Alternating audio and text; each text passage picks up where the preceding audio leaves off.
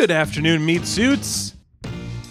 Welcome back to Read It and Weep, a podcast about movies and friendship. This is season five, Kevin Bacon's Exquisite Corpse, and this is episode fourteen of season five.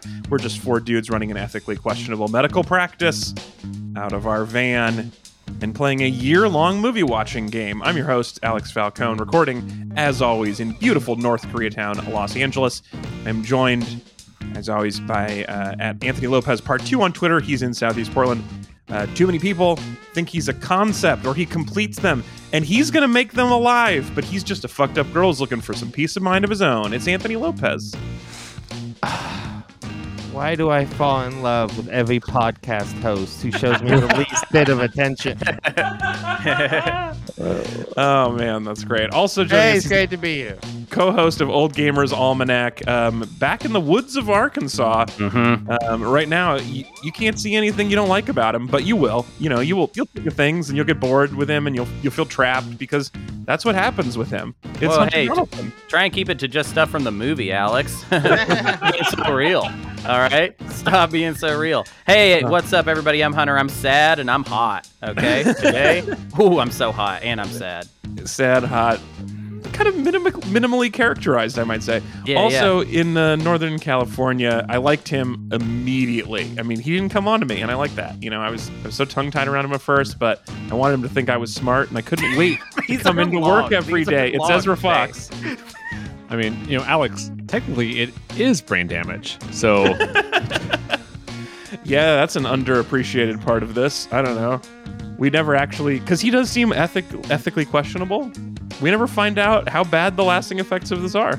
His science oh, is pretty good, though. You mean the doctor who peer pressured his mistress into getting brain wiping procedure is yeah. eth- maybe... ethnically questionable. This is this is how hard it is to find people to, good work is that it would be easier. Right. After you, I mean after you brainwipe her, you could be like, hey, I recommend you for a different job. Yeah. I mean, I mean wipe that around. That's a good point. I I have been in plenty of a workroom situation and I would be like, look, we would all be better if we all just had the last twenty minutes wiped from our brains, correct? This would make every day so much easier if we could do that right now, right? Absolutely. Before we start the show, I'd like to thank all of our fabulous meat buddies, um, especially Padre Lauren, um, more about whom we will discuss later. If you'd like to join Lauren and keep the show floating down the tracks, you can go to metreon dot com. And uh, our fabulous meat buddies are the reason we're able to keep doing the show. And we really appreciate everybody who supports the show. And also, it being almost the end of April, just one last reminder, April is Guilt Forgiveness Month. It's a guilt-free donation. So if you felt guilty for not donating sooner, this month, if you donate, you'll become you'll be completely wiped, just like just like memory wipe, a guilt wipe Whoa. Of any of your feelings of guilt towards not donating to the show. We can't promise you. Um, we will wipe guilt of other things. If you've done like crimes no, I'll or other that. Bads. Yeah, I'll no promises. I mean, I, I personally will forgive you of anything you've done. Oh, yeah, yeah, yeah. We'll forgive yeah, you for sure. But we can't promise you you don't feel guilty. We will not forget, though. No. I disagree. I've already forgotten. I'm not a big, not a great listener. We will think, also forget. I think if you give money to the Metreon, you should tell us like secrets. I think that yeah, would be like a good thing to establish. Like yeah, tell yeah. us secrets, especially uh, dirt stuff we could use against you, like no, legally not, in the future. Mm, no, I don't. We're telling you, st- we're telling you that. Stuff about us every week. I yeah. We're up here yeah. burying our souls, yes, telling our true. darkest secrets. We Ezra always get st- so real on the show. I just think that it's time for you to get real, listener. Yeah. yeah. I'm not saying we're going to tell the world about it. You tell us a secret. I've already forgotten. Yeah. Yeah. Look, quid pro quo, listener. Quid pro quo. Well, right? In May, as you remember, May is double guilt month. So anybody who donates in May and hasn't done it in a while, we're going to rub it in and we're going to yeah. remind you of, mm. we're going to break down the value you've been getting for free. Anyway, oh, yeah. Metreon dot com. This has gone on also, too long. Okay. Alex, in case people are going to try to wait out May, June, triple guilt month. Oh no! It just gonna keep on going up. The problem is, yeah. yeah, are we gonna keep doing this forever? Because then it's gonna dissuade. I mean, yeah, there might me, be another forgiveness month later. Let me you tell you guys go back something. To neutral. You feel guilty no. if you want. No, let me tell you guys something about guilt. The juice is running. All right, we got fifteen, fifteen percent a week. Yeah, let me indefinitely. Say, Yeah, you got you got to pay that interest, baby. All right. Um, Metreon dot com. We really appreciate everybody who supports the show. Okay. Um, segment one today, the news. Before we get into our movie, I just want to do pew, pew, pew, a brief view from the trenches of the streaming wars. It's been a crazy streaming wars week, and I just want to get you guys' takes on this, um, your feelings on it. Um, we've talked about the streaming wars a few times on the show before. Um, I have I have some thoughts. Anthony, um, I know, has some thoughts. Um, the first thing that happened ob- today, which is um, hilarious probably, is that C N N Plus was announced uh, as being dead. The streaming service. Yeah. twenty-seven days. Uh, Whoa, wait, wait, wait, wait, wait. It's dead? Yes, yeah. they, they well, shut it down. I'm just hearing about C N N Plus for the first time right yes. now. I am just dying not learning about it, yeah. but it's dead. It's true of a lot so of people. Great. Also, uh, people finding out from an article on C N N dot com. That's really... yeah. That's so a quote from C N N dot com. C N N Plus, C N N the streaming Plus. service that was hyped as one of the most significant developments in the history of C N N, will shutter on April thirtieth, just one month after it Whoa. launched. Yeah. A mere how's that for liberal media bias? fifteen quibbies since it was announced. That's what I was just gonna say. How many quibbies did it last? It's not wow. very long. Yeah. Um. It it go ninety'd very quickly. It went all the way. Because remember Go ninety? Yeah, nope, see, so. I don't remember that. It, it, yeah, you, you see a service, you say something about that service, and it's gone. I don't know. C I S O, it's C I S O'd. It's hilariously brief. They did hire a bunch of expensive people. They hired like Chris Wallace from Fox News, and that um, reanimated who, Anthony Bourdain's corpse had him host the show on there. Back. Yeah, yeah, and also that like the um the woman from Bon Appetit who like the white lady who invented curry. Anyway, they put a lot of money into this, but uh, it disappeared really quick. Well, it seems and, like they got a great team, so... Yeah. Well, so the the related thing is that um, C N N is owned by Discovery slash Warner Brothers, which just completed their merger, and they launched the service like a week before that merger was complete, during which times the new company was not allowed to talk to them about their plans. So they wow. were just like, yeah, we'll just assume that they want us to exist, and it turns out no. No. They didn't. Mm. Great. I am interested. The re- one of the reasons I'm interested in this, I'm obviously not interested in C N N Plus, nor is anyone I've ever met or heard about. Um, although I have seen a lot of ads on bus shelters here in L A. I did not think anyone wanted to do it, but I am a big Discovery Plus fan, and I know Anthony especially is a big H B O Max fan, and our two apps are combining and killing off C N N. Anyway, um, my main concern. So Anthony, I know you're wondering, am I going to get all this excellent gold mining content for free on my H B O app? I'm wondering, am I going to get charged more for the combined app or my yeah. two apps that I'm paying for separately? Right. You're going to um, get charged more, right? Surely? I'm sure they'll figure it out. I would not want to have to... It would be very bad for the H B O Max app, which is already not great, if they were like, also, here's every Doctor Pimple Popper episode and everything, all the other garbage mm-hmm. on Discovery Plus was in that same in that same app. I mean, um, I think it belongs right on, you know, the one category down from like the collective works of Studio Ghibli. I think it will fit right in on H B O Max. You know? That sounds fine. It's that's all a good the same algorithm. You know what I mean? Yeah, that's the same amount of quality. Yeah. Studio Ghibli, the classic films of British cinema, Pimple Poppers. You know, it's a trash pile. It's all high quality entertainment. You know, one what of the worst things art? about what is low art. Discovery Plus is that they have, you know, the big hero image when you open the app that's trying to get you to watch a show, and nine times out of ten it's something horrifying. It's like, this bug was in my nose, and then it's like someone with tweezers pulling a bug out of a nose. It's like just absolutely disgusting stuff, but I need to click by it to get to my battle bots. Um, but my question is, so we're in this place where like some some apps are dying, but also a ton of people are, are launching new ones, plus these two apps might combine. So how do you do you want to have, in an ideal world, would you rather have like seven things you subscribe to on your homepage that you choose the different apps, or just like one that costs as much as those and has all the stuff inside it? Like, are you, you, you mean, are you trying to reinvent cable, Alex? Is that what I, you're trying I'm to do? I'm not trying to, trying but to certainly it seems like T V is providers? trying to reinvent it. Yeah. I mean, like, no, so like I'm paying for these five things. I, I mean more just on an app level. Just, or these two things. I pay for H B O, I pay for Discovery. Do I want them in the same app? Do I want them in separate apps? Do I want more apps like where Doctor Pimple Popper is away from my good robot fighting? Like, what do we actually want to happen with these things? What would actually be useful in terms of consuming content? Ooh, I know. So I don't mm-hmm. think we should actually be watching much T V, really. Oh, interesting. Whoa. Just whatever, walk away. Yeah, so it's like whatever is the least convenient, I think, is what it should be. Every yeah. show should have its own app. Every episode of every yeah, show yeah, should have yeah, its yeah. own app. I mean, what's funny is I think it feels like like media moguls, Ezra, are almost on your team. Like they're very yeah. close to what is the worst way to consume content at every moment. We have different goals, but the, like, different, yeah, diff- different intents, but like definitely the same. The same approach seems like it's happening. So I, I like that. I maybe, want that maybe, too. Maybe, because maybe I'm a media mogul.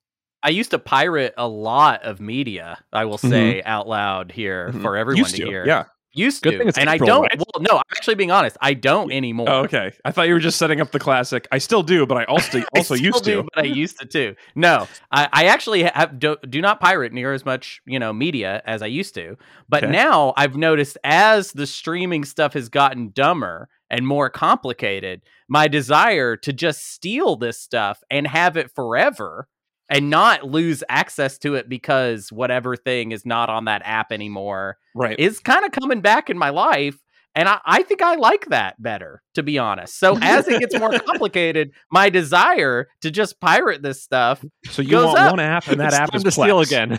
Yeah. yeah. My yeah, let's get back to stealing, which is what the internet was made for. Okay, okay? so so we got one vote well, for stealing, one vote for each episode of each show is its own separate app, yeah, so as to so discourage no, no, one, one, one vote for just walk away, second yes. vote for steal shit. Yes. Okay. Okay, so Anthony, here's my question to you, because I know we talked a little bit off the air. You're a big H B O guy. You watch pretty much everything that drops on H B O, it seems like. No, I mean, there's a lot of the, stuff on H B O that drops. I watch, uh, we watch a lot of T V in general. Uh, yeah. But like H B O definitely has, I think, a higher quality than most stuff. But right. So I asked you this because people talk about Netflix a lot and you never mention Netflix shows. Hmm. And you pointed out to me that almost everything Netflix puts out is garbage. And I hadn't really thought about it until you said that. But I was like spending some time in the Netflix app this week. It's really bad. Yeah. yeah. Like they're spending so much money, like historical amounts of money are going through that building and almost everything they make sucks. So or is canceled after two seasons. That's the yeah. If it's good, it'll be canceled immediately. Yeah, because they love to cancel everything after two seasons. Um, I, you know, we, my wife and I have been in this place right now when we're we're taking advantage of a lot of seven day free trials. So kind of yeah. in between pirating and app stuff. Yeah, uh, yeah, yeah. Like so, this week, uh, over the last week, we decided we were going to. Uh, Like sign up for a free seven day trial of Showtime so we could watch Yellow Jackets, oh, which nice. Is also a very, oh, yeah. very good show. If you guys haven't got a chance to see it, I haven't seen um, it yet, but I know I will like but, it. But that's the thing about the streaming services that I find kind of over frustrating. My biggest annoyance is why I like something like H B O Max that does have a lot of stuff that caters towards me. Is I don't want to fucking watch anything on Showtime. I want to watch a thing on Showtime. It's called Yellow right. Jackets. It's yeah. very, very good. Um, so having to like, like dodge in. You don't want to watch Billions? No, I can't say that I do. Or the Dexter no. revival or whatever the fuck else is on Showtime. Right. Um, but yeah, I mean, there are a few other things that we kind of talked about watching while we had this trial, but it was, we were mostly there for Yellow Jackets, which like I said, yeah. is a very good show. I can't suggest it enough. Um, we, I realize we have, we are paying for nine apps right now. Oh my god, Jesus. Alex. Which is a lot. Uh, it's very Alex. upsetting. I know, I know. And there are still regularly things that I want to watch and can't. Either can't find or would have to subscribe to a whole new thing to watch a thing. And that is very upsetting. And uh, we also are we are we are this is in between paying for things and stealing, I think, as we are on a password for somebody else's Netflix and they're threatening to make, make that stop, and yeah, I will not need to subscribe because I'm never watching anything there. I mean, yeah. I have the, the plugin, but I'm not using it because it's so bad. Well, but, to um, be fair, I did finally find the one good show on Netflix this week. Oh, did you? Uh, and I can't suggest it enough if you guys are looking for a good time. Uh, it's uh, the fifteen-minute episodes. It, it's wait, called it, Old Old Enough. Enough. Yes, it's yes. a Japanese show in which they yeah. send babies to run complex errands. Yeah, okay. I've heard about I, this. Ezra and convinced me to watch this last damn week. Good. I like that they're uh, like seven to twelve minutes. They're a really good length for a show. Yeah. I liked the first one a lot. I mean, I I don't know. I, I felt like maybe it ran its course with me pretty quick after three or four episodes. I don't know. Is, is there more? Do I have to finish the season? Am I going to get new and exciting things? Well, the big twist at the end recontextualizes that they're all actually Benjamin Button people. So uh, you really sure, need sure, to watch yeah. it for that. Okay. Yeah, that um, but no, wow, I mean, spoiler. I wouldn't. I wouldn't binge Old Enough. I mean, you could because it's so short. But it was definitely a delight. Uh, it's just a lot of T V, the especially T V love, in the modern golden age. The, I don't love the narrator roasting these kids. That's the part that I don't doesn't make a lot of sense to me. They're kids on fake errands, and the host is like, "Look at this dipshit playing in the mud." I don't know. It's a little bit of a weird tone. Mm, and the studio audience it. like laughs, like, "Ah, what a dipshit!" And it's like, listen. Well, kids need to be put in their place, all right? Yeah. They've been they've been wilding this out for too long. This is a four-year-old who picked up I mean, three ingredients from a store. Let her play in the mud. A four-year-old will be an adult someday, and this will be a good test on how seriously that person takes himself, you know? Yeah, like, and you but, know what? Here's the thing, because some of these kids maybe don't deserve the roasting, but like the second episode has such a little stinker and a little liar. He deserves all the roasting he gets. That little well, boy okay. is all such right. a little okay. liar. I'm so glad you brought this up because that kid, admittedly, when his mom calls and is like, "Are you juicing the juice?" He's like, "Yep, already finished," and he had not yet begun, and that is a lie. That's However. A lie. His his mom said to him, "We need you to go up and get juice." And she didn't need juice from him. She had a camera crew and was setting him up to be on television against his will. Uh, yeah, this was all a trap. To do that. He had he, he she deserved to be lied to. This is yeah, like saying well, like, "Oh, I hated in Truman well, Show when he lied to the people about where he was going." It's like, yeah, they Truman moral, showed him. Alex, your moral compass is two wrongs make a right. You yeah. just explained at length your moral understanding of the situation. You, no, no, is two, two wrongs, two wrongs make, a make a tie. That's fair. Yeah, exactly. That. Thank you, Ezra. Oh, you're rarely on my side, but when you are, you come through hard. Exactly. Two wrongs make a tie. That's I can't be mad at him. I do think that people who lie to you can't be mad that you lie to them. That's how I feel. Yeah. Yeah, that's fair. But his mom does not have a leg to stand on in the honesty category. Yeah, yeah. Also, Look, at Alex, the end, he I... made almost no juice, and it took him three hours, and they were like pretended to be really thankful for it. So they, it comes out fine. Listen, Alex, I also think that you criticizing people working in a field is not necessarily a good look no, for you either. No, I'm not criticizing Somebody people working is... in the field. I'm criticizing the mom who planted hidden cameras and then called her son and entrapped him by asking if he was doing the juice when she knew full well from her camera setup whether or not he was juicing. Bullshit. Anyway, you should watch Old Enough. It is definitely yeah, the best sounds, thing on Netflix right now. It sounds it's amazing. Pretty good. It's a good time. Um, anyway, the last thought I wanted to say on this, I I, I pay for too many apps, um, and I still have to occasionally steal a thing because it's the only way to watch it, which is very frustrating. Yeah, that happens um, constantly, like and all the time. My main reason, one of the reasons I'm trapped into this world is because I'm trying to watch sports, and streaming sports just doesn't work yet. Like, it's still, it is so... insane how these things work. Well, it'd be like if you like you can't pay for a lot of it. It's just not possible. Right. Um, or it'll be you have to buy so like you have to subscribe to Peacock to watch Premier League in the United States, but they only show one game per week there. So it could be yours. So on average, I get one game a month that costs me six dollars and the rest of them are on U S A Network and not available to stream. Yeah. So it's like that's weird. Anyway, so they keep trapping me. But because of that, I pay for Peacock, and this is my transition because we're going to talk about the movie Eternal Sunshine of the Spotless Mind, yeah. which is avail- available for free on Peacock with hey. ads. All and right. if you pay for Peacock with ad-free Peacock, they still show you ads on you this. You get some bonus ads? Whoa. What a great deal. If you pay for ad-free, but then they make a movie free with ads, that is exempt from the ad-free ability. So you still had to watch. I was, and and on a movie like this, there's not like natural ad breaks. So it's just like mm. in the middle of a conversation, it'll cut to a Baby Wipes ad, and it is so upsetting. Well, I have to say, but did you need those? You were just saying you need those. No need. Right before we started recording, Matt, you or uh, Alex, you were telling me about your stinky, nasty bottom, yeah. and that you need the wipes well, for it. That's you were true. saying I that. Bring up my stinky, nasty bottom this, a lot, but yeah, I get adult wipes for that because I am not a baby. Thing. But I don't know about you guys, but there is like it, not for everything we do, obviously. But I, one of my favorite things is when we watch an episode for something I know it's going to be good. It's a good justification just to buy the movie digitally on like the Apple Store.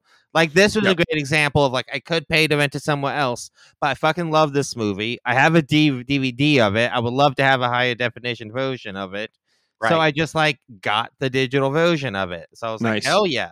This is a great yeah. motivation. Um, yeah, that's cool. I like that. Um, and I, I think it's worth it. Get to the movies, talking about um, kind of str- not st- movies and Hollywood and big business. Can I just take a moment to thank not just our audience, but everyone in the world? We all collectively had the power to do something really good this week.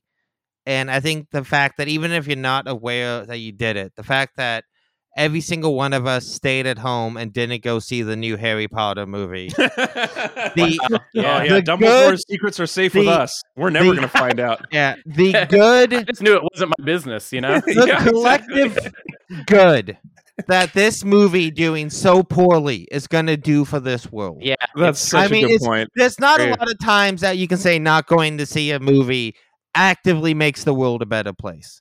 But not yeah. going to see this movie and having it make less money than Morbius, the terrible Morbius in its opening weekend. Not only did we, you know, throw some sand in the eyes of the horrible Tofi J K Rowling, not only did we reject David Yates' bland, unimaginative, gray view of the Harry Potter world, but we saved us, our children, and everyone else from the fact that there might be a Fantastic Beasts four and five. So I mean, thank you guys all so much yeah, for this. Excellent work, everybody. I can't, Congrats. We, we got it. We did it together.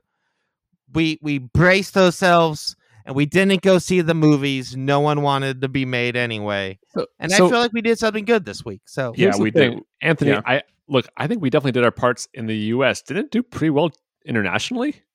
I mean, not super well. I mean, it did like okay. I don't think it's done like hasn't really set the world on fire, you know. All right, um, I hope it was, which is too I bad hope, because the whole part. all the advertising is a uh, flaming phoenix, so it really needs to set the world on fire. Yeah, um, that's true. Um, yeah, I, we no no interest. Could not be less interested. No, and it does feel like out. I didn't know it was out. So. Just had no awareness of it whatsoever. It does. It does feel like this is like, look, everybody is like sick of her, and we're just done with it. And then this movie was like, oh, but but at least you love the magic of the world. And then they ran it into the ground, and we don't. We don't need it. Yeah, I mean, one of the most like easily easy set up slam dunk movie franchises, right? Like this Harry Potter, like.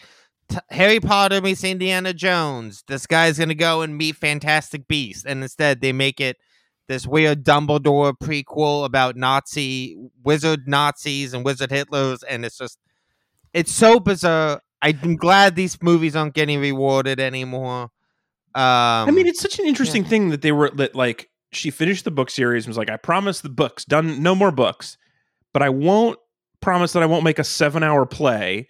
And then another series of four movies, like, and then none of them have been particularly well reviewed. Like the play is like fine, it seems like, and like the first Fantastic Beasts was okay, and then no one liked the next two.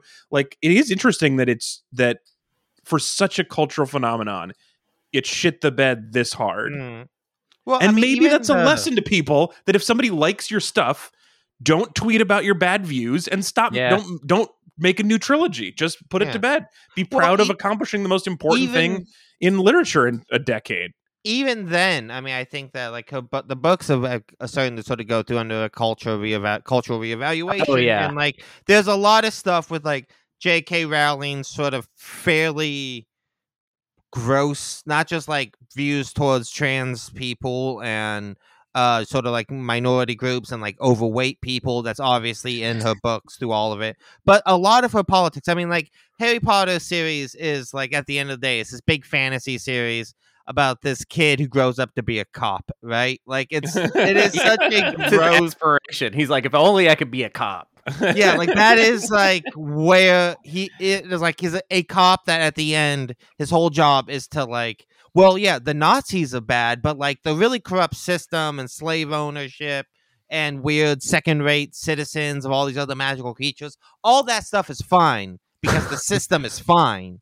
It's just the really bad ones that are bad. But as long as I can be a cop and like still oppress some Minotaurs or some house elves, yeah, I mean, all, say, all of that world, happens you know? later in the series. I did reread the first book uh, recently in Spanish um, as a challenge that I've been doing very, very slowly. But um, the body shaming is probably like the most objectionable part of yeah. that. Half of that first book is just her brutally roasting an overweight child. Yes. Yeah. Yeah, a, a little kid, baby just boy. Just a kid, and she that is, hates that kid for being uh, fat. Well, or in her defense, though, Alex, that kid did not make the juice. All right, and said that kid was... All right, so, so you're very rarely on my side, and when you are, it's like fifty-fifty whether it helps. I don't know if that would help. Okay, we got to talk about Eternal Sunshine of the Spotless Mind. Let's get to it. Hell yeah.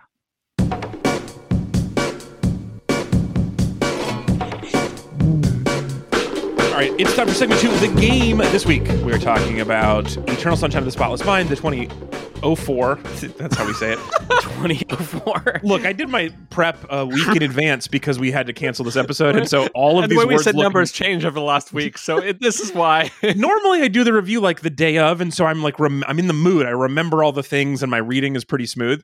This was like eight days ago, and so I have just all of it is new to me. So I'm cold reading all of this information. Anyway, the two thousand four American romantic a science fiction drama film written by Charlie Kaufman and directed by Michael Gondry, starring, of course, uh, one of the greatest actors of our time, Kate Winslet, and then um, some people in her shadow, including Jim Carrey, Kirsten Dunst, Elijah Wood, and crucially for our purposes, a young, sexy Mark Ruffalo, who you may oh, remember yeah. from three weeks ago when he was in In the Cut. In the Cut. We saw his yeah. pain. We saw his whole D in that movie. Very I mean, little in this about- one. A like um you know he he's definitely he has such an interesting presence, but I mean two completely different people. Like if you put him and In the Cut and him and this side by side, it would actually be hard to tell that they're the same person. Yeah. Even though he's not wearing a bunch of prosthetics or anything, yeah, just yeah. in the way he carries himself, his hair, the glasses, and then like the skeezy goatee and In the Cut and the really short haircut. Uh, it it is also crazy, you, especially watching. I would, yeah, it's to hard back. to tell, but it's because he keeps his clothes on. If he whipped out his hog, we'd be like, "Oh, I remember yeah, you." I, oh, it's underwear, right? Yeah, yeah. I mean, if it's he started like, I, it's not, I don't need the, I don't need the outline. Yeah, I've, I can't tell from a Disneyland silhouette cutting based on the genre. That's what the D stands for. Yeah, I I D. mean, if he started like identification on... of dick. If he started sucking on Elijah Wood's toes, we would definitely be like, "Oh yeah, that's the guy. That's the yeah, guy." Yeah, yeah. Well, I remember him. That guy. I've seen that before. Okay, so for those of you who have not seen uh, Eternal Sunshine recently, um, I will give you my patented. These are long sentences. Just looking at it, it's gonna be a long cold read. But my patented five point sum- micro summary of Eternal Sunshine of the Spotless Mind, two thousand four. Okay, Jim Carrey is a boring dude with no personality except being kind of a righteous dickhole in his journal. And he's feeling a bit out of sorts today when we hang out with him. So he goes to a cold beach on Long Island where he meets a fun alcoholic woman, and they spend the day not really getting to know much about each other and eventually seem like they're on the verge of having a relationship. But then we find out through a series of um, aggressively lit flashbacks that they were in a relationship before today. And it had a lot of good moments, but also a lot of really terrible moments. And uh, then they broke up. And then she used a sketchy back alley medical service to erase him from her memory forever. So he decides out of vengeance to go to that same service. And then they have him remember all the memories that he wants to erase and then go to sleep in his home where their technicians, played by the wet bandits from Home Alone, will break in, put on a football helmet over your head, and then shoot those memories like a video game while also getting drunk and high and having sex with each other on your bed. It is a very strange medical practice. Oh, Does yeah. it scale? Probably. It does not scale easily, so that must have been very expensive. Um, the slowness of the erasing technicians because of their silly um, debacles um, allows Jim Carrey in his sleep state just enough time to realize that he, he is memories, his memories are being erased and that he doesn't want that to happen, and then he can fight back with help from the memory that he has got of uh, his partner. But then she is also somehow connected in her dream state because messages he passes to her or she passes to him exist in her memory as well, even though they never said them. Um, yeah. Anyway. I, I, you, I think you're uh, maybe reading a little bit. I think she just always likes to go to Montauk. Yeah.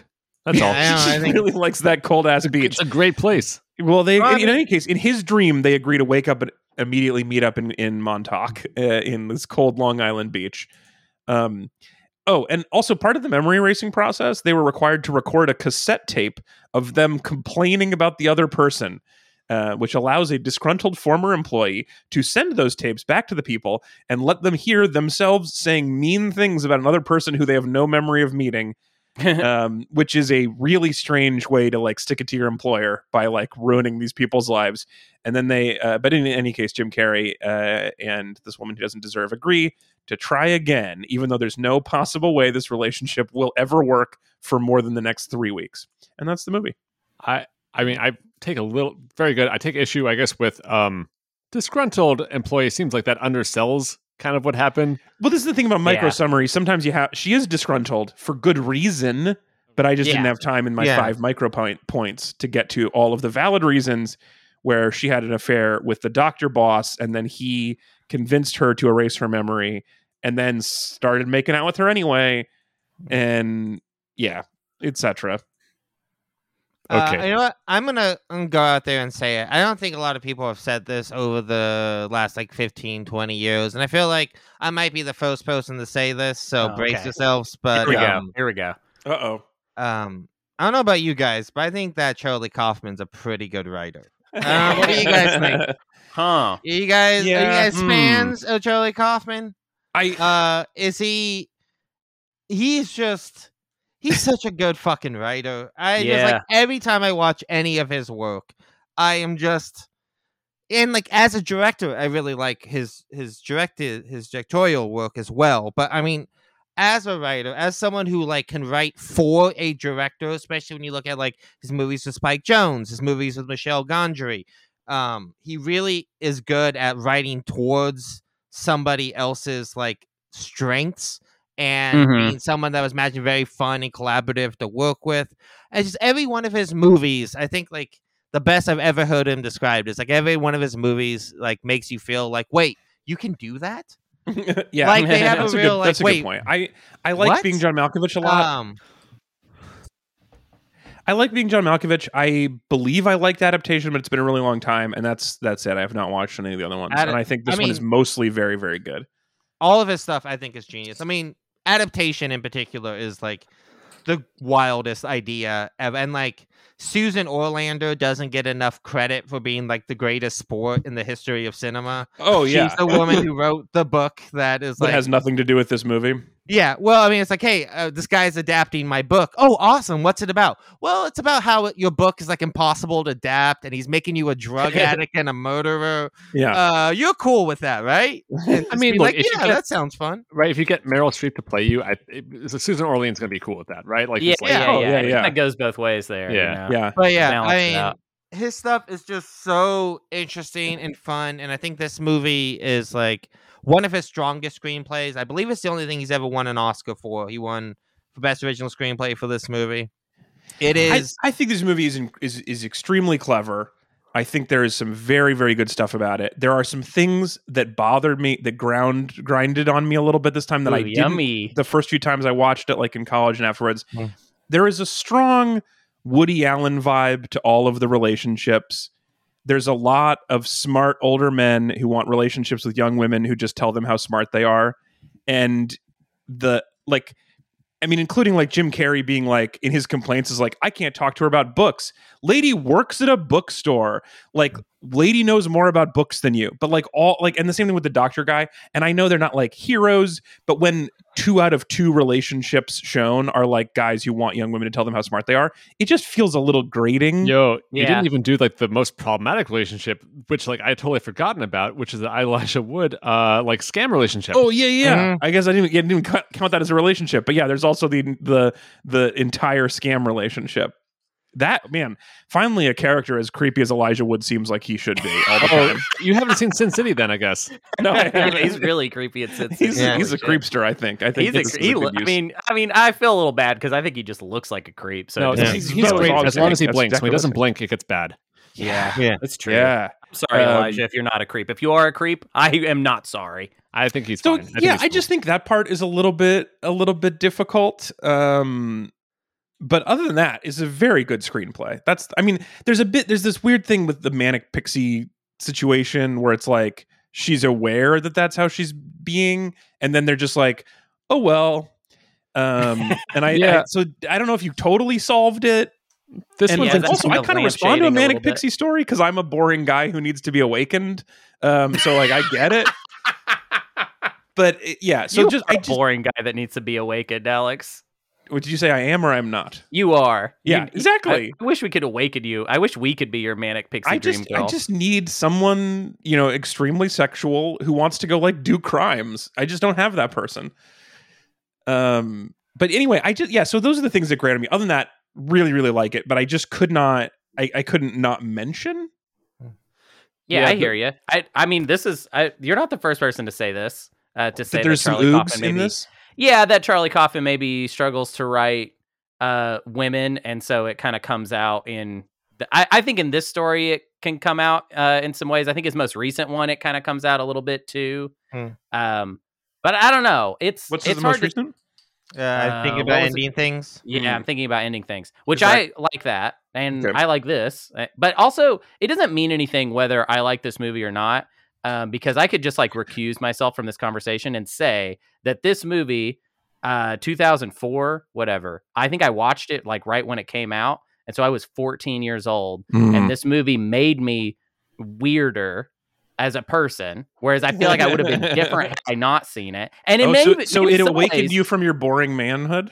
It, I don't know what it did. I don't know that it did good things either, by the way, Charlie, if you're listening. Uh, I, I don't know that it made me a better person, He's but usually. I know that it just got in there and now it just lives in there. So, yeah, uh, yeah. I agree that that sometimes Charlie Kaufman's work can come off. Well, no, it's, it's not that it just comes off. It, it has problematic elements. I just, uh, I do want to, sorry, I need to do a quick correction on that, Hunter. Yeah, um, what's up?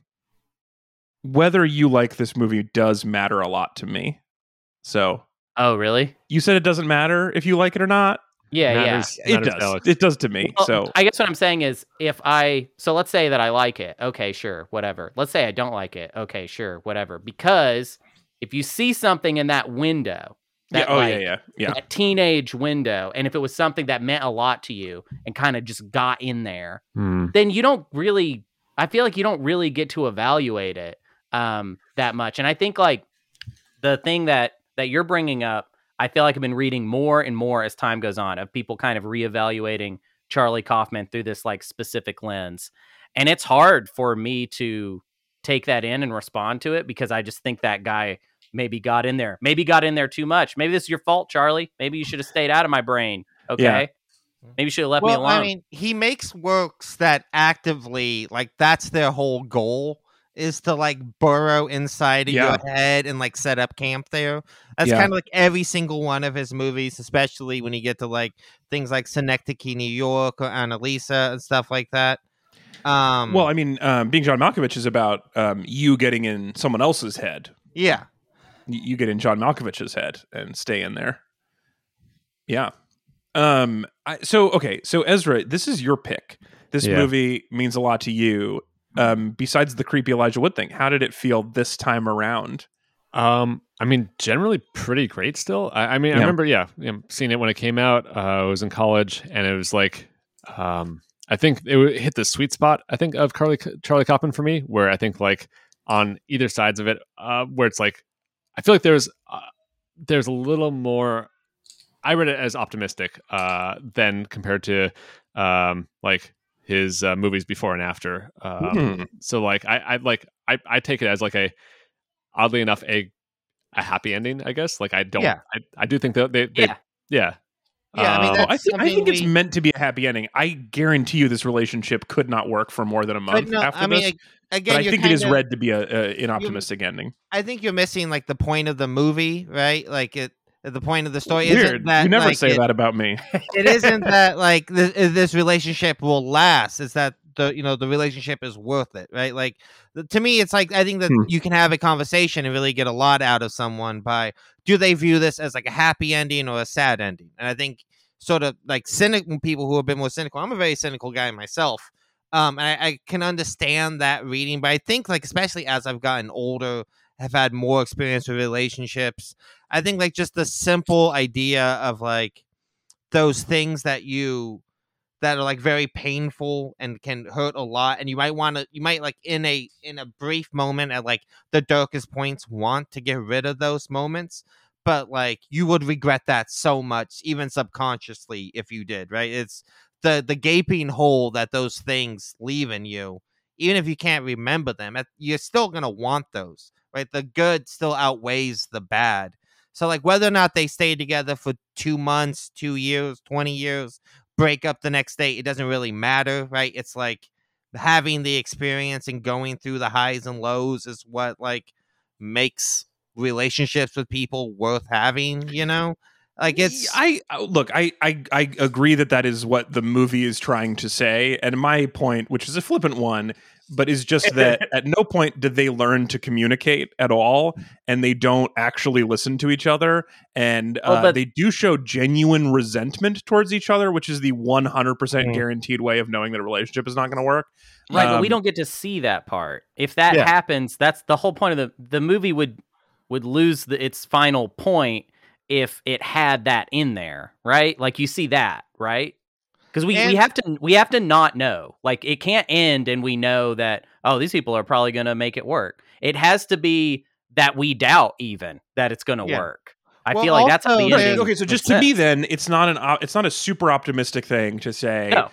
We're going to get back together even though we don't like each other and don't communicate well. Like, well, all, I the, see all you know is that they try again. That's all it is. They're just trying yeah. again. And you're also right. trying. But you, you remember, to like... you remember a couple weeks ago when we helped a, wet, a marriage exist. You know, we definitely talked a lot about how helpful it is to occasionally talk to each other.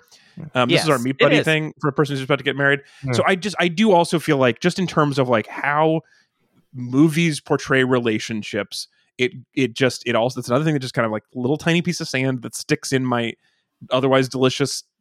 Soft, chewy thing that doesn't have sand in it normally. Scrambled eggs? I don't know. There's the one piece of shell in my scrambled eggs in this moment is if I'm like, but boy, you could just show them in part of their, like when they're realizing the w- relationship is worth it, that also they should try to communicate. That's just the tiny little piece I mean, that I think would make it a little bit more optimistic and would make it seem like this is not about the idea of the relationship and about how relationships actually work. I mean, one, the whole ending, I think, is them communicating better than they had, but also something they have to keep in mind, something that like, I don't think I'd ever picked up for on b- before this rewatch. Like, I think this movie just in general is filled with very, very clever filmmaking. It's probably like yeah. of all like the most stylized films, especially films by Michael Gondry.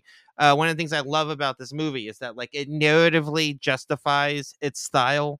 Right, like it's not just stylish for yeah, stylish sake. Right? Yeah, it is that's a very good point. Yeah, I agree. Into the narrative itself in a really smart way, but like the first few scenes when he's starting, you know, in the the the procedure, it's working back within like minutes, right? And the very first thing you see is the conversation with his neighbor at the mailbox, uh, yeah. and it's a very different line than what he said to him. Actually had just said a few minutes ago, right? It's the same idea, but it's said completely differently. The words are differently. And it's like, they show you those things back to back to let you know, like what you are seeing in these memories are not the real memories, right? These aren't actually how these situations played out. It's how he remembers and how his emotions color those situations. So a lot of the scenes when like the relationship's really bad at the beginning, it wasn't really, not supposed to be taken as like literal. It is just how he feels, that feeling of being in a bad relationship, the way you perceive and remember those things being so much worse than they actually are, right? Which is why I think Clementine, like especially like the person we see in his memories, is not the real Clementine at all. It's a projection of her, right? So like her being a little bit meaner or a little bit nicer or whatever, it's like him emotionally changing her and not who she actually is supposed to be. Mm. Um, which is why I mean I think Kate Winslet is magical in this movie. The fact that she like she's plays so this version. Gosh darn good. She's crazy yeah. good.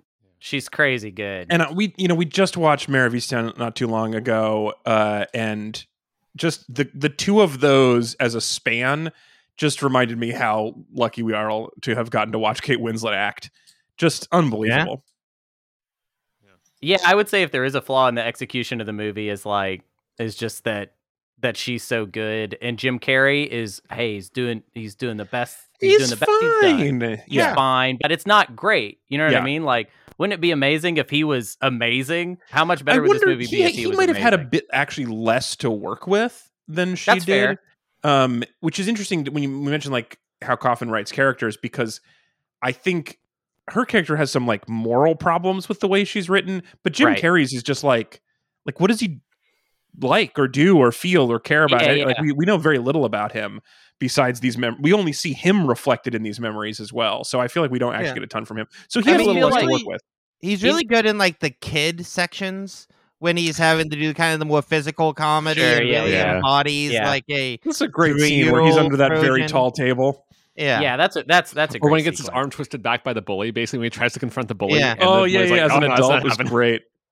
Yeah, I mean, obviously, we're not breaking new ground by being like, I think Jim Carrey's an excellent physical performer, but um, that's kind of one of his main things. But yeah, th- there were scenes where he did an amazing job, and then a lot of scenes where he just didn't have that much to go on. The the character is basically boring guy. That's yeah. the whole thing. Yeah, he has to be boring. But some yeah. people, some actors are on that. I mean, like if Philip Seymour Hoffman had been in this one instead of Synecdoche, he would have crushed it. If, yeah. Oh, uh, yeah. I don't know. I mean, not Nicolas Cage. Well, actually, you know what? No, I, I would say Cage I mean, Nicolas Cage would have been great for this. Yeah. Mark Ruffalo, um, if you had swatched the Swift, the, swatched yeah, I think Mark Ruffalo would have done a better job in that yeah. role. I just feel like Jim Carrey is just not really yeah. very good generally, well, especially um, when you're not already like a a dramatic actor, sort of naturally. But also, this movie, like the the filmmaking in this movie is is not only like stylistically like really cool to look at, but when you like think about like a lot of the shots, especially like there's like a long sequence where he's like the he's in like the um the doctor's room, yes, and mm-hmm. everything's kind of fading, and he's going from like. He's standing up in a coat. The camera pans. He's sitting down. He's back in the coat, and that's yeah, like literally around him. the back of the camera, basically. To, yeah, to like, keep it in a continual take, swapping his yeah, like, taking clothes. off his coat, Petty yeah. sitting down, having again the character get back up, put the coat back on, hit his mark, and I mean, there's a lot of this movie that is literally them like just duct taping a flashlight to the camera, yeah, and then just chasing yeah. them through places. It's just yeah. like the. Acting it's very D I Y type of procedures must have also been very difficult. For that's a good point. Like yeah, him, yeah, you know? That's for sure. Fair. That's th- and that's a good point. I'm, I my complaint is very minor. I just like I, it's just I think about it with Kate Winslet because she's just like working on all these different levels and stuff. Yeah, yeah, yeah. Um, what so one thing about this movie that's like uh a strong connection to me is that this is also around the same time as I started listening to Radiolab, which has an episode about the s- actual science that this movie was inspired by as well. Um, this experiment where you can make fish forget things. Um, and so I have like this, like, it's a, it's a very like, it's in there the same way that uh, you were saying, Hunter, it is for you. It's like maybe in a slightly different way than it's in there, but like, as far as a, a, a screenwriting thing, seeing this study that's like, ah, oh, we can make fish not remember stuff. To get from that to this is like like more impressive somehow to me than just like he wrote this out of nothing. But to be yeah. like, I saw this news story and this is the thing that I created for it is so brilliant. Yeah. Yeah. It's, yeah. That's, that's wild. Um, yeah. The, the, the thing about the the fish study, do you guys remember the fish study? Ezra, you're nodding. You no, remember this. I don't know anything about no. it. No. It, it, okay. I mean, I believe that you can make a fish forget things. Yeah, me too. They seem weak. Yeah. yeah. Yeah, you can just bully them. Yeah, um, you don't remember that. Well, you saw so, nothing. So, so okay, so you can you can you can tell a fish remember stuff because you can like put a treat in one of five places, and the fish will and teach the fish what's one of the treats in, and then it'll go to the treat right away, and that you you know the fish remembers. And then you can what you can do is if you teach the the the fish teach the fish to man, you know he'll be his whole life. No, um, if you teach the fish which treat it's in while there's a you give it this certain chemical. It will not retain. So they had this chemical that could make fish not process new memories. And that was pretty interesting is they could basically do an amnesia pill. And then um, one of the like interns in the lab was like, or one of the young like PhD students or whatever was like, I wonder what would happen if I gave the fish this chemical while he was remembering where the treat was instead of while he was learning. So you could block it from happening Um, from from learning, but you could. It turns out if you do that, the fish also never remembers again. So if oh, you, no. you can take a fish where if you give them this chemical as it's remembering, it wipes out that memory. And then the Radiolab episode is just amazing about how the active memory is actually an act of creation. And every time you remember stuff, you are doing a creative power. It's like using the creative part of your brain and putting these pieces together. And that, like, the way to have the best memory of something is to never recall it, because every time you recall it, you change it. Anyway, it's a very interesting classic Radiolab. Very, very good episode. But it was based on the... Anyway, so there's a news story about this fish. And now, anyway, and it's just like a little news thing. And then Charlie Kaufman saw it, was like, hey, we can make a fish not remember um, by giving it this chemical while it's remembering stuff. And then he took it and made this movie. And I just... That's it's in cool. there. What a cool... What a cool thing. Yeah, that is really cool. Um... Uh... Ezra, do you have uh, anything from this that you want to make sure we cover before we move on? This is your movie.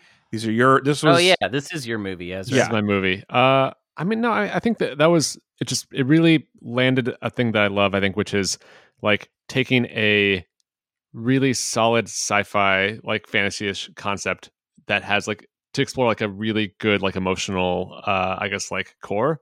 Yeah. And I think that to have that... like land where it's like, oh, this is a really great pairing for this. And then also to have it be, uh, I think visually very inventive in a way that's earned. And also I think structurally uh, very like, you know, chopped up uh, in a way that's also earned. And I, yeah. I think that was just the sweet spot for a lot of things for me. I mean, yeah. This movie, I talked about it in the, um, the Drive My Car episode, but this is another great example of those movies that is very much like a Mobius strip, where it's not just like everything in the first act, you know, influences the last act. Mm-hmm. But this movie is also everything in the middle and the end completely. Do- it's not like a twist. It doesn't like blow your mind about the opening, but it completely adds so much new meat yeah. to the first half of the movie that, again, makes reviewing the second half way more satisfying, which, again, loops back into the first half. It just, yeah.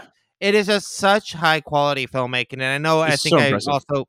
mentioned this uh, last week uh, or the week before, but if you're looking for a modern um, movie that kind of has the same punch and is also filled with just wildly inventive filmmaking, um, Everything Everywhere All at Once, uh, I, I genuinely do believe it's one of the best movies ever made. It's an absolute masterpiece. Wow. Yeah. It is the main movie I thought of. This was the main movie I thought of when I saw it, was that the closest comparison to it is like M. Eternal Sunshine of a Spotless Mind. They're very, very similar movies in terms of taking a very simple, oh, pretty wild sci-fi concept and telling a very simple, human, earnest story with it, and just doing it in a very, very inventive ways. And I think mm. if you like Eternal Sunshine, you'll probably really like Everything Everywhere All at Once. Like I said, it's one of my favorite movies I have seen in years. Can I do a quick... I can't suggest it enough. I got to do a quick public service um, yeah, just on because of something that I feel like has been happening with this movie. Um, I just want to say that I don't like it and it sucks and it's not very good, but I don't mean that. I'm not saying that's not my honest opinion. Okay, but I, I just want to say yeah. people keep watching this movie. They keep walking out of it being like one of the greatest films of all time.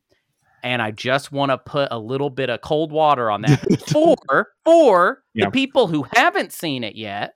Right. Who maybe will sit down and expect it to deliver them everything all at once, you know? Everywhere. Everywhere. And that part too. So I just I just want to be on a podcast saying that actually it sucks and it's not good at all. I appreciate I don't that. that. I don't Rot- mean that. ninety-nine percent of Rotten Tomatoes now.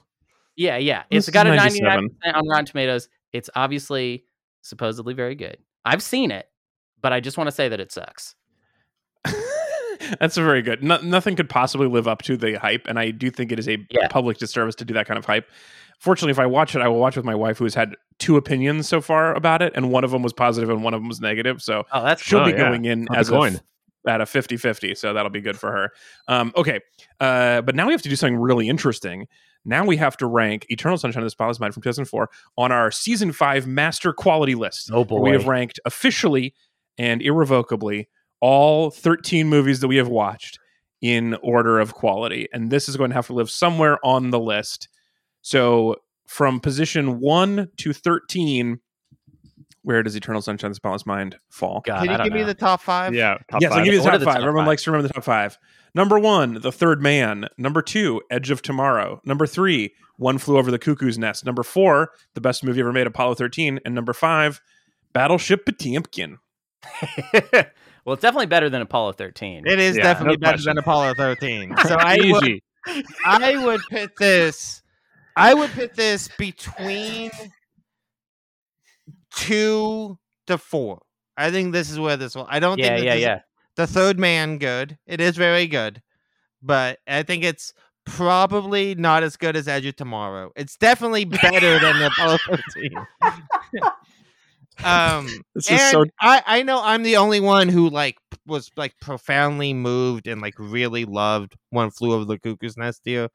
Um, yeah, but I mean, I would say that this is definitely, I think this is in good company. Honestly, looking at the top five, it actually feels like Apollo thirteen should be way down the list because everything yeah. else between no, it, it is like, so good. It doesn't yeah. feel like that at all. Yeah. Um, um, although I would say that right now our like quality line is at six and a half, where like everything above six and a half we think of as being pretty good movies, and everything below six and a half we were like, eh. It's just bad. Yeah. yeah. Yeah. I mean, Life Aquatic is the the tipping point, yeah. right? Yeah. yeah. yeah. Right. Like it, everything below Life So Aquatic. We have currently six and seven are In the Cut and Life Aquatic, and In the Cut we didn't like. Like, but we think is also is very good. I loved and like, it. I loved, I loved In the Cut. Okay, loved yeah. it. Not delicious though. Um, Life Aquatic, we were all like, eh. Um, so yeah, six seven is where the quality line is. So we're definitely going to put it in the top six. Okay. Ezra, what yeah. do you think? I have my vote. Well, so this is a tough one because I obviously I don't want it to be as good as Edge Tomorrow, but I do think it is better than Third Man, which which puts me in a bind. Well, that is weird. Bind. But this is the thing about having this be a group decision, because yeah. like you guys were wrong about Apollo thirteen, and so everything I'm ranking, I'm like, well, this is better. You know than- how embarrassing right now it would be, Alex, to have Apollo thirteen ahead of anything on this list. If, if I, think Apollo, thirteen I think Apollo behind... thirteen should like. I mean, if we were to do this actually based on quality, Apollo thirteen would probably be second currently. You're um, out of your mind if you actually believe okay, that. That's, this is wow. number one. This is my number one. Number one. Eternal Sunshine is number one for me. Yeah. Okay. Um, you're saying number one. Yes. Yeah. Oh, so number one. Say... Anthony, you said number two or three? No, four. Four for you. Four. Yeah. Okay. Okay. Anth- uh, I'm going to say number three. I think it's better than Edge of Tomorrow, but I don't think it's better than the. Or wait. No, three is One Flew Over the Cuckoo's Nest. Two is Edge of Tomorrow. Yeah, you I'll, say, two, okay, I'll say number two then. I think it should be number two. I think it's better okay. than Edge of Tomorrow, not better. So we than have a one man. and a four, and then Hunter's going to say two. I'm going to also say I think the right place for this is number two. I think this is better than Edge of Tomorrow. Um, I think you know it's Edge of Tomorrow hit me a little harder because I had not seen it before, and so this one gave me more room for concern. Like to like pick things apart, whereas Edge of Tomorrow was just pure delight. But okay. I do yeah. think this this probably is number two for me, um, which does an interesting thing. So that means our average score is two point two five, which means this lands right behind Edge of Tomorrow and right above One Flew Over the Cuckoo's Nest. Oh, number three. New number Wait, we three. Round up? Well, yeah, you can't say two point two five is better than two. Two, right? Yeah. Well, you could. I mean, I don't. I don't know how the rounding has been thus far. Yeah, I this is would... what it always is. If it's if it's above the thing, you put it. Okay. Yeah, all right. Cool. Cool, cool. Cool. Yeah. So That's this fine. falls in number three, which I think is fine. I will say, actually, if I was going to do this for real, Anthony, I do think Apollo thirteen is pretty well ranked now. Um, I I think it's in a pretty fair place. I I think Edge of Tomorrow is like Edge, the weirdest movie is. on this list. It's just Edge of Tomorrow is weird. That's all. That's yeah, all we're it's saying. It's really making this list bizarre. It's very good, but it's also just like. Kind of silly compared to some of the other top movies. Yeah, but and so it needs that... it, it just needs more people on podcasts saying it's good, I think, personally. Right, right. Whereas we need fewer people on podcasts saying that Everything Everywhere All at Once is good. Um, yeah, okay, that's what so I'm saying. The new official number three movie, Eternal Sunshine of the Spotless Mind, which brings us to a very interesting point in the day. So this was Ezra's initial movie pick. This was your um, pick from day one, your point movie. Yes. Um, which means, Ezra, according to the rules, you have now scored five points with which you can do whatever you want. Now, you might remember, it might help you to remember that you're only here because I got you here and you agreed to give me half the points. So that's something I might want to tell you. Um, but uh, we have but no, also, there's no binding things to negotiations. You have the sole discretion yeah. of where these points go. And you, and as we learned, you can give points to people who don't want them. Yeah, you that's true. You cannot turn down points. You get points. You can't, you can't turn, turn down, down points. That is canon. I just want to say also, Ezra, if you keep all these points for yourself, it's a mad breakaway, and I don't know that we would ever catch up to you, my friend. Well, we I would think because would all three game. of us would have to work to destroy him at all costs. I don't. I don't know. I'm. I. It's the three of us as a team. I don't have a lot of faith in. no, um, not so a great can, can, organizational can, team. I think so without far. Ezra, a lot of the cooperation gets pretty murky. Oh, I should actually say, Ezra, before you announce this, yeah. um, I would like you, and I'm just. Uh, you're the official score reader, so let me just yes. put this in the chat so you can read the score to everybody. Um, unless you remember it from before. Um, why is this not copy easier? I don't know how to do this. Anyway, uh, I have one point. Anthony has two. Hunter has three. Ezra, you have four. Okay, you're right. Uh, right. In last place, Alex with one. Uh, in second place, uh, Anthony with two. Right. Uh, third. Uh, well, sorry. Uh, sorry. Third place. Anthony sorry, because they're just in in. Right. Yeah. Four, three, two, one. Okay, great. Um, okay. Great. Well, first off, uh, promises made, promises kept. Alex, two points for you. Thank you so much. Okay. Also, uh, also, also, so Ezra, that means you currently have seven. Mm, that doesn't seem right to me. Doesn't. Okay. No. Uh, Anthony, you inspired me about just trying to get back to good movies. So I would like to also give you one point. Oh, my oh God. Thank you very much. Wow. Hunter, Hunter, no. I don't like the future vision where um, you know, you uh, were saying that everyone had to gang up against me. That doesn't seem right. So I'm going to show you. I'm not going to be in first. One point. You're also tied for first now. I don't believe that math. And Alex, out. Alex, here's an extra point for putting up with these shenanigans. Wait, so you get no... That was all your points, Ezra. No, that means that was one of... He gave away four of his five. No, I okay. gave away all of them. Yeah, that was all of them. You so gave two you to me, out. one to Hunter, and one to Anthony. That's no, four. three to you. Three to you. Oh, right. Yeah. Oh. Because um, you got an extra one. Yep. So I gave you two to begin with, and then I gave you one at the end oh, as well. Yeah. That's hilarious. Okay, I forget. Okay. Uh, Anthony, I would have given you more, but I, you don't care about the game, and so I figured this would be the best situation for everyone. That's fine with me. No one's trying to help me get the taking a felon one, two, three. Okay, but, but well, also, okay. also, I would like to choose my new movie. Can I do that? Well, yes, but first you have to give us an official reading of the current score. Oh, sure. Uh, so in second place, uh-huh. Anthony with three points. Uh-huh. In first place, Alex, Hunter, and me with four points. With four points. That's ridiculous. Um, Anthony, I will say, since you just brought it up, that I will um, definitely help you get to taking of a felon one through three. Me uh, too. Um, at, at at a very near point. However, we are in a current situation where um, we are about to redraw for order, and we are an easy one move away from Cable Guy, which I which would um, uh, allow me to score points, and then we could um, very easily uh, team up later for whatever else. So if you pi- if you got next, Anthony, and you picked uh, if you picked Cable Guy for me, I would give you those two points and the promise of getting taking uh, well, one, two, three as quickly as is physically possible. Well, first off, we need to know what Ezra's picking, because he might like. What if he just happens to pick one movie that's away from this? No, no, and, no. It's well, wait. Is it Ezra's pick? I thought. No, no, no, no. no, no, no. Ezra gets to pick his movie. new movie. Ezra gets to um, decide and, his and new also, scoring movie. Sure. Doesn't Ezra also? I guess who's ever next gets to pick. Do we go from this yeah. or do we?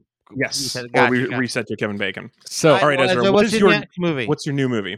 Um, early two thousands, uh, teen Man in the time zone rom com. Oh, no, um, wait, it's not. It, it's not. No, it is The Princess Diaries, oh. uh, oh. which actually sits right between actor wise.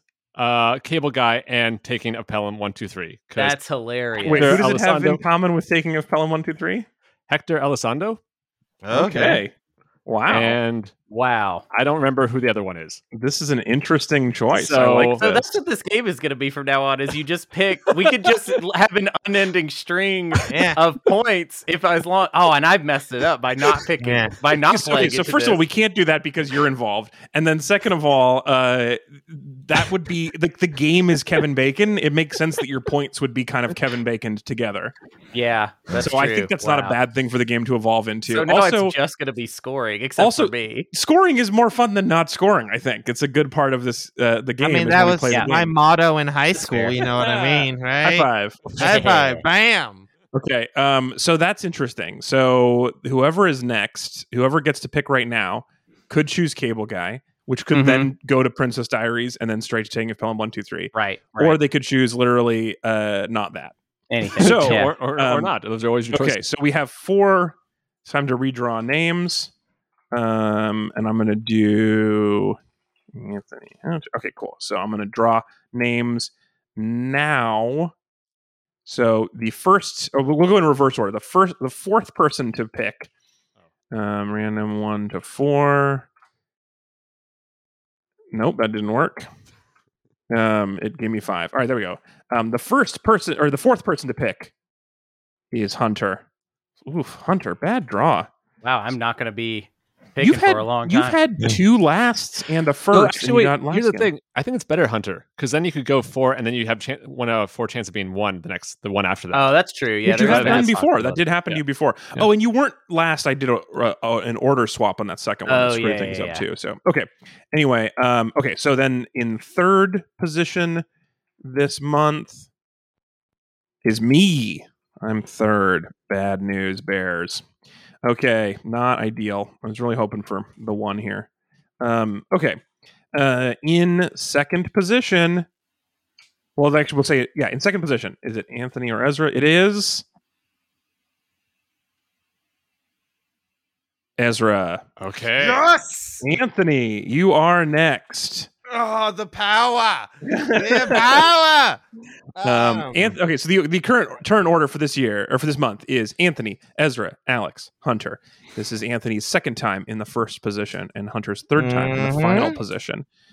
Um, so Anthony, do you would you like me to stall while you pick a movie? No, no, I got I got two movies. I'm gonna throw it out there for you guys. So which, mm-hmm. which movie I should pick? Let One me of tell you, Cable Guy. It is certainly not going to be the Cable Guy. Why would you? Why are you like this? What? What happened to you? Hey, no, you're tied for first right now, bud. Yeah. All right. Okay. It's well, that that was a weird turn of events, but um... here's the thing. No, no. Here's the thing. I. You guys want to play this little game. You want to have fun. You want to have your, oh, no. your candy. It's all pain. Right? It's all pain. My now. new goal is medicine. All right, I'm gonna. I'm not oh, giving you guys yes. what you want. Oh, yes. I'm giving no, you guys what you the, need. All no, right? Okay, but what, what I, I have, need is to watch Cable Guy and then pick a new movie, and no, I, no, this is the only no, way that I would get want. to do that, and that's to get to want. help you get to taking your pellet. Right now, here's want. the thing, Anthony. Here's I want to hear what Anthony's movies are going to be. I'm very excited yes. for this. But but so, of, but I before you say that, I think it's important to keep Cable Guy as one of your options here. Yeah, uh, because I'll if you did Cable that, Guy as one Ezra of my and I could get you to Taking of Pelham one, two, three in order, so you would Anthony guarantee just loves yourself. The cinema just loves the cinema. Yeah, I, I just I like it as well. File. If you picked my movie, not only would I give you two of the three points, I would also could also basically guarantee you would get to your movie this round. All right, Alex. Which, I will do the extended director's cut of Return of the King if you keep talking. I will pick Whoa. that. Whoa. Don't think God. I won't. This is Anthony not. This is no way to play a game. No. Give okay. Anthony his time. Yes. So there's a few options I was thinking about here, right? I was thinking, you know, Kate Winslet's got a lot of great movies. Oh, That's yeah. True. Right? I can also reset to a Kevin Bacon movie. Again. Jesus Christ. In theory, really get us away. Uh-huh. Yeah, I was I was thinking about Titanic. Um, I was also no, thinking we're doing an episode about, about Titanic, and I don't think it would be fun to do again. Uh, I mean, it's a very good movie. You should you should watch it again. Um, it's a really big boat. Really but, big. Didn't like it on the rerun. Didn't like it the first time. Um, didn't like it the second time. Didn't like the third time. This will be the one. This will be the one that finally gets to you. um, but okay, so here's what I'm thinking. I mean, I'm either thinking the nineteen ninety-four Peter Jackson, Kate Winslet's debut oh. performance, Heavenly Creatures. Whoa. Hmm. Which is an, a New Zealand film. Uh, it will definitely make the going from here a little bit tougher. Oh, I uh, love that. I think yeah. would be fun. And it's also a very good movie. I haven't seen it in a very long time. It was Peter Jackson kind of going from schlocky B-horror to trying to be a legitimate filmmaker. It's based off a really fascinating true story. Very good movie from what I remember. Or I was thinking about uh, going down uh, to Wilkins Avenue with my boy Tom Wilkinson. Mm-hmm. Looking through his extensive filmography. Oh, yeah. And picking one of my favorite movies of all time, a movie I've been trying to get us to do on this podcast for quite a while. Um, and that would be George Clooney's oh, yeah. starring in uh, Michael Clayton, the movie written and directed by Tony Gilroy. One of my favorite Wait, was films. Was one of those the time. name of the movie, or those were all just names of people? Michael Clayton. Michael Clayton's the name of the movie. Tony Gilroy okay. rejected. Michael it's Clayton. George Clooney's Michael Clayton. Yes. Michael Clayton has two of the greatest performances I think ever committed to film. Tom Wilkinson's performance in Michael Clayton and Tilda Swinton's performance in Michael Clayton are two of my favorite performances any actor has ever given in anything. They're so incredible in both of those movies. So I've been kind of going back and forth. I really did not think I was going to be picked, so I didn't decide one. So I think just because I wanted to rewatch it anyway, I think the cast of Michael Clayton is really interesting. We can get to a lot of good places. Tilda Swinton's in everything. Yeah. Um. So I think that's what I'm going to go with. I think I'm going to pick Tony Gilroy's classic law talkie movie.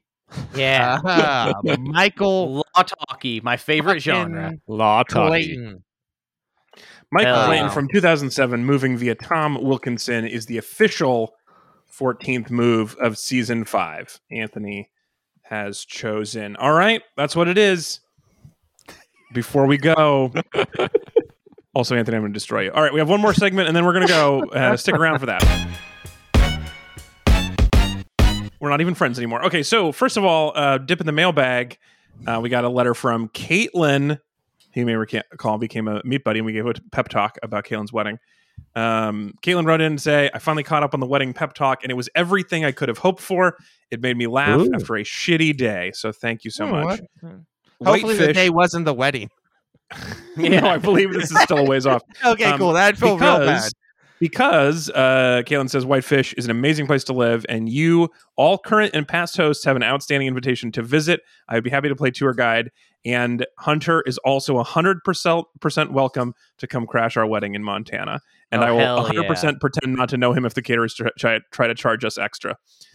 So perfect. Um, you have a standing semi-invitation, non-invitation, like you're allowed to ca- crash. It's not really I an mean, invitation, yeah, but that's actually kind of weird. You can't really give me permission to crash. To crash. Oh, okay? Man. I think that actually so, you know, ruin it if you do it that way. It's no longer a crash. Yeah. Yeah. yeah. Um, oh, this is a genius move. Now I can't crash it. That's what. Literally sucks. no. Yeah. Right. You mean, also still don't have an invitation, so you're yeah you're done. Speaking um, of uh, crash, by the way, I want to let you guys know. That is my new goal, is to get us the David Cronenberg's Crash. I'm not, get you guys some of it. that real medicine. I'm, yeah. I'm done with you, Anthony. Yeah. All right. And then lastly, we have one thing. We have a new uh, Alex, meat buddy. Want to wait, wait, wait, wait, guys. I'm now going to guess the two thousand four bad Crash. So enjoy that. This is too much. Okay. Um, so we have a new meat buddy to thank today. Lauren from New York. You guys remember, may remember Lauren as the previous sponsor of the movie Doppelganger, starring Drew Barrymore's erotic worm, um, is a Drew Barrymore erotic worm movie, and also the sponsor of Incubus, the William Shatner Esperanto movie. Um, so that's pretty rad. You guys remember watching both those movies when Lauren? I don't remember. I, I I didn't I watch those. Did I? I don't think I. Was Ezra, you had to be here for at least one of those. Does this sound like a thing I would watch? I remember them, uh, Lauren. That's the cor- the most important thing. Yeah, maybe none of you guys were here for it. Who knows? Um, Uh, Lauren says, I'm, t- I'm taking advantage of April's guilt amnesty program, and I would like a pep talk, please. I am an Episcopal priest, and it is Easter season. Well, it was when she wrote in. Very busy time, and I am stressed. This is in addition to the normal issues of dealing with people. This is this will probably be read after Easter, but I will appreciate it, enjoy it anyway. So, um, also, there is another person with my exact name, so you don't have to worry about saying it. Okay, thanks for all the hours of fun that I have enjoyed for free. You rock. So, first of all, everybody... Um, sign of the cross, you are uh, uh, forgiven of all guilt, um, specifically related to this program. Not if, if you. Oh, I didn't know it was religious in nature. The, the yeah, I'm just giving it given. Not knowing. Not, well, I mean, up. if she, she's an Episcopal priest, anything you any interaction is of a religious nature. Yeah. I think. Oh, okay. Yeah. For her, it's religious. Yes. Hey, for you, this is religious. Is yeah, I mean, I don't know. I don't know a ton about Episcopals, uh, Episcopalians, um, but you know, I've heard they're chill. Yeah. Yeah. yeah, are they the, are they the ones with the red doors? Do they have the cool red doors? Do they have red doors? I don't know that. I think they I don't do. Know my, uh, yeah. Well, yeah. Let me say it. this. Here's yeah, the good news. It. The good news is you can never be late for Easter because you're only just very early for the next one. That's true. Right? That's true. So even if we don't get you, you know, good Easter stuff for the one that just passed, this is just early for the next Easter because yeah. Christ has risen. All right. The- Easter is a thing. It's yeah. coming back every year. Yeah. We're going right. to get those Easter eggs. Re-risen. Easter bunny. We're going to eat yeah. some peeps. We're going to have yeah. tummy aches. It's going to be a good time. We're going to eat the entirety of the chocolate bunny, but not the decorative ribbon, which is not edible. Wait, it's not? Oh, God. Just oh, so no. We got oh, Easter God. bunnies, and there's a yeah, big a sign on the side pass. of both of them that says decorative ribbon is not edible. Whoa. Uh, thank God. Well, actually, um, great yeah, thing is either either you're early, right, or you're late, and then the candy is like half off. Right, so no worries there. Oh, that's true. Never that, that is time. True, man. There Easter. was yeah. When I was at Target, there was a lot of damaged Easter bunnies for like fifteen cents this week. There's some good, just emotionally wrecked. Just good. Why? Eating. Why wasn't yeah. it? Those poor bunnies. Um. Yeah. I don't. Well, so it does seem like though. I guess what we were saying is so Episcopalians are pretty chill people. So I guess like we didn't even have to probably we probably mm. didn't even have to forgive you of that much guilt. You're probably carrying less guilt. Yeah. It's, I mean, like m- me having been raised Catholic, what business do I have to tell an Episcopalian not to feel yeah. guilt? This is like, yeah. I mean, maybe you don't have to feel it because we've got it. I mean, that's that's how you how you could take it. It's just like we've we're we're carrying that load, so you don't have to. I think yeah, that's how it works. Yeah, there's only so much possible guilt in the universe, yeah, and why, Catholics are just kind of taking it. Yeah, that's yeah. why the Vatican's so big. They need a place to hoard all that guilt they have. Yeah, toward right. the, the guilt vault. That's true. Yeah, yeah. you can guilt see the vault, vault in the Vatican. The Pope, Pope yeah. swims in it like fucking Don- like Scrooge uh, McDuck. Scrooge McDuck. Yeah, yeah. yeah. Swims in the guilt of his followers. It's pretty yeah. up. Every I've day. seen the Da Vinci Code. I know how that's this how that works. You, you got it right. Is, is life. Yeah. It's true. It's real. Yeah. Dan Brown. Um, so, it. so what else do you have for Lauren for her Easter pep talk for getting through Easter, for the busy time, the stress time?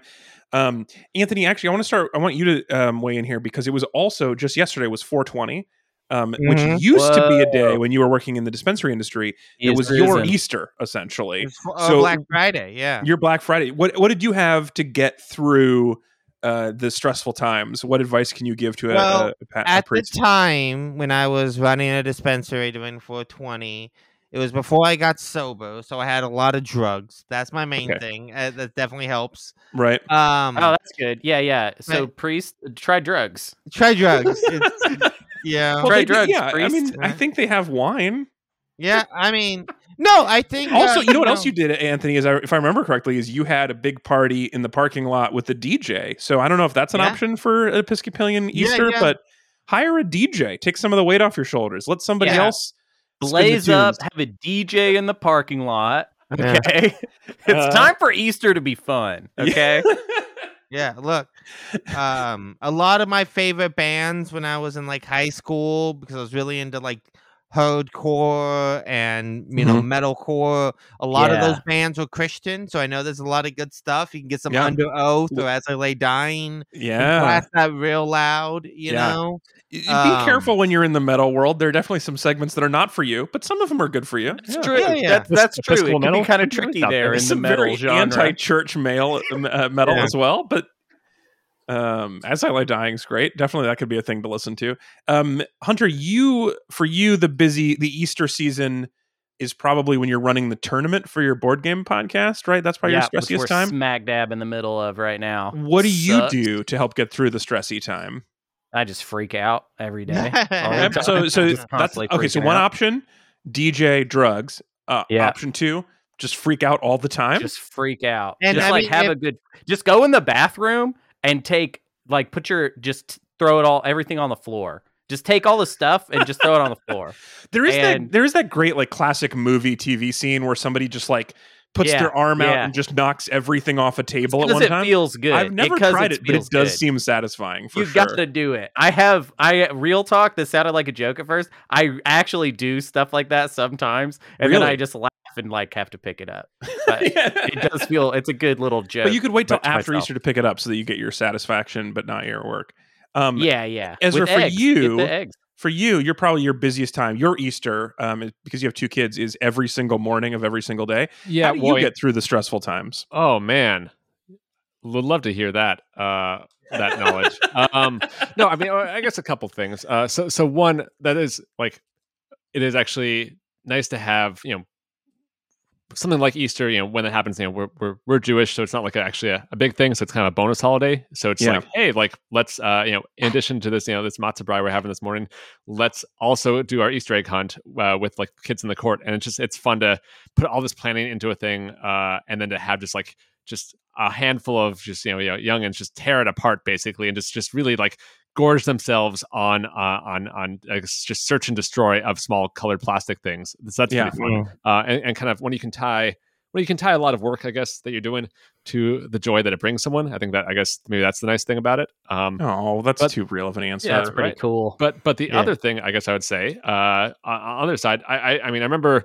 Uh, Alex, you remember when, at, like at Whitman when we were studying for finals, they give us mm-hmm. a, a, a final survival pack, and one of the things it had is a bunch of balloons that you can inflate, right? And with like a you'd you'd write down on a Sharpie each of the different finals you'd have, you know, with the name of it basically. So you put all these inflated balloons, each with a different final, outside of your door, and every time you finish the final, you like stab it basically, and it would pop, mm. right? And so this I think never this happened to me. I have no idea what you're talking about, but it does sound cool. Well, maybe my my R A was cooler than your R A. I don't know. Yeah, it must be. Um, I love this idea, and I also love this. If you have like a list of things to do to prepare for Easter, and then just just like small explosions by your priest office all the time as yeah, you're checking like, off. Yeah, right. You physicalize the the stress inside your brain. You externalize it, and then you can like knock it down one by one. So that is a fun. That's a very fun suggestion.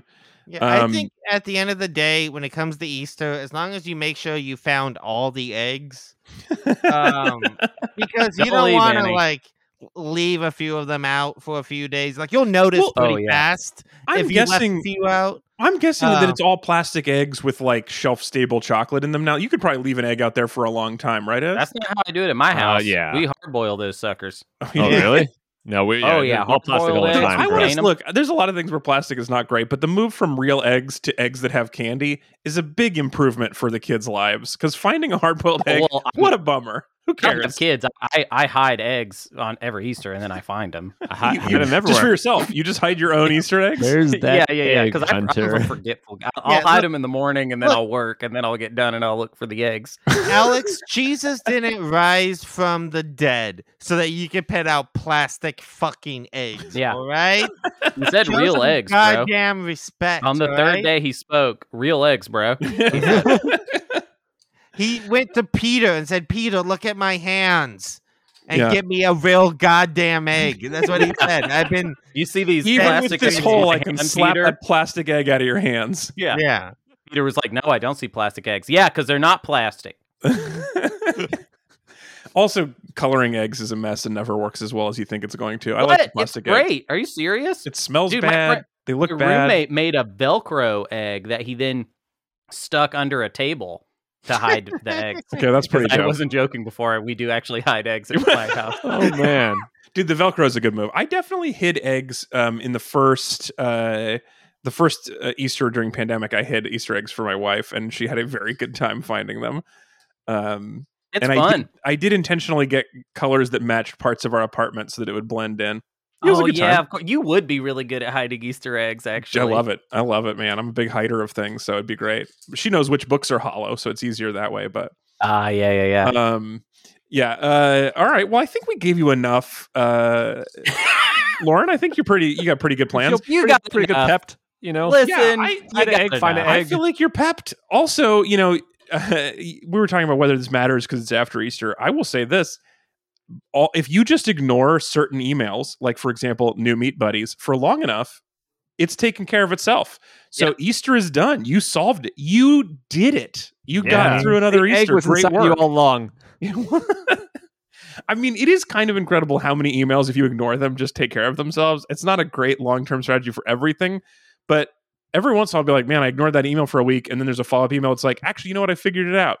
Oh, how satisfying That's is how that? How I deal with the I R S. I mean, I just, just ignore them, and they seem to go away every year. I don't know. I don't All right. Well, um, happening yet. We're going to use some of your Patreon money, uh, Lauren, to help Anthony file his taxes properly this year. Um, probably. We're going to get you a real tax person because I don't think that's a good strategy. But we really appreciate you supporting the show over the years. I even if I'm the only one who remembers Doppelganger and Incubus, both were fascinating movies. Anthony, you've at least heard of the movie starring William Shatner that's entirely in Esperanto, I right? believe so, yes, yes. Uh, fascinating movies. Um, I'm ashamed I wasn't here to see it. Well, maybe I can pick it and punish you by making you watch it instead of ever getting oh, to Pelham one two three, oh, yeah, which you're not... I'm sorry. I'm going to make you watch a great movie instead of the Cable Guy. Oh, Wait, I'm such is... a dick. Oh, you, you no, no, no. You are... Uh, You're mistaken. Uh, this is not a great movie. This is Michael Clayton. Oh, dude, Michael Clayton's probably no, no, no. Movie, the right? uh, inc- the Incubus is oh, not Incubus. a great. Oh, no, no. no, no yeah, I'm gonna make no, no, you no. watch that instead. Um, uh, you had a chance to make a friend, and you chose hate, Anthony. That's what you chose. So that's gonna also we're a gonna... good choice, though. To be fair, yeah, great choice. Yeah, I love the like choice. popular Thanks, choice. Anthony. It is a it's, popular it's not choice, not a good Anthony's one. Those are different things. Here's. The- Here's the thing. Ezra shifted the meta, okay? And now, Alex, you are in the lead. So who wants to help the person in the lead? Nobody. Well, you are also it. in the lead, and Ez- and Nobody. Ezra is also in the lead. So it's not hey, like you can avoid helping the person last time. I lost a lot of ground. I don't know. Anthony and I, I could take Anthony and I could have been tied for first place, where he could have jumped both of you and joined together. The thing is, I want to get Cable Guy off my back so I can pick a new movie because yeah. I oh. panicked last time, and I'm just bummed that I have to keep this thing going for a while because I don't want to work to get to Jim Carrey again. We got through all this work. Yeah, but it's fine. We'll we'll get there. We'll find it. We'll find it. More I honestly, my with Michael Clayton, I feel like we are actually now closer to Hunter's pick than we are the Cable Guy again. We actually, uh, we kind of are, you know. Yeah, especially like through Tilda Swinton and some of the uh-huh. other cast and Michael Clayton. Yep. I, I actually feel like because I will again, I would like to watch. Uh, which one did you pick again? Uh, Happy Together. Happy Together. I yeah. just got a fancy Blu-ray of that. I would love an excuse to pump it out and watch it again.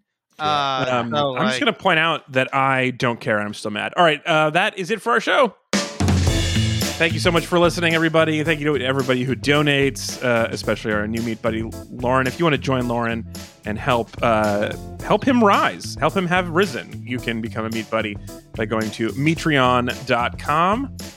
If you have any feedback for us as well, you can send us to podcast at read dash whip dot com. If you have any corrections, if maybe we said something in that pep talk that you think could have been better, I'll take it. I'm open to it. I'd like to hear it. Um, send us an email, podcast at read dash whip dot com. We really appreciate it. And thanks for joining us as always, Hunter. Yeah, hey, thank you. Mwah. Good luck in the rest of your travels. Thanks for being here, Anthony. I love but you, less, Alex. Forgive less me. Thank you. Less I'm thank sorry. you. And thank you, Ezra. Really weird thing you did today. I'm not sure how I'm gonna actually it really I had this great plan if I was next where I was going to because you can't refuse points and I had points I didn't want from Hunter and I was gonna make Hunter take some points and now the yeah the meta's all confused now. Yeah. It's really hard to know that's, what to do.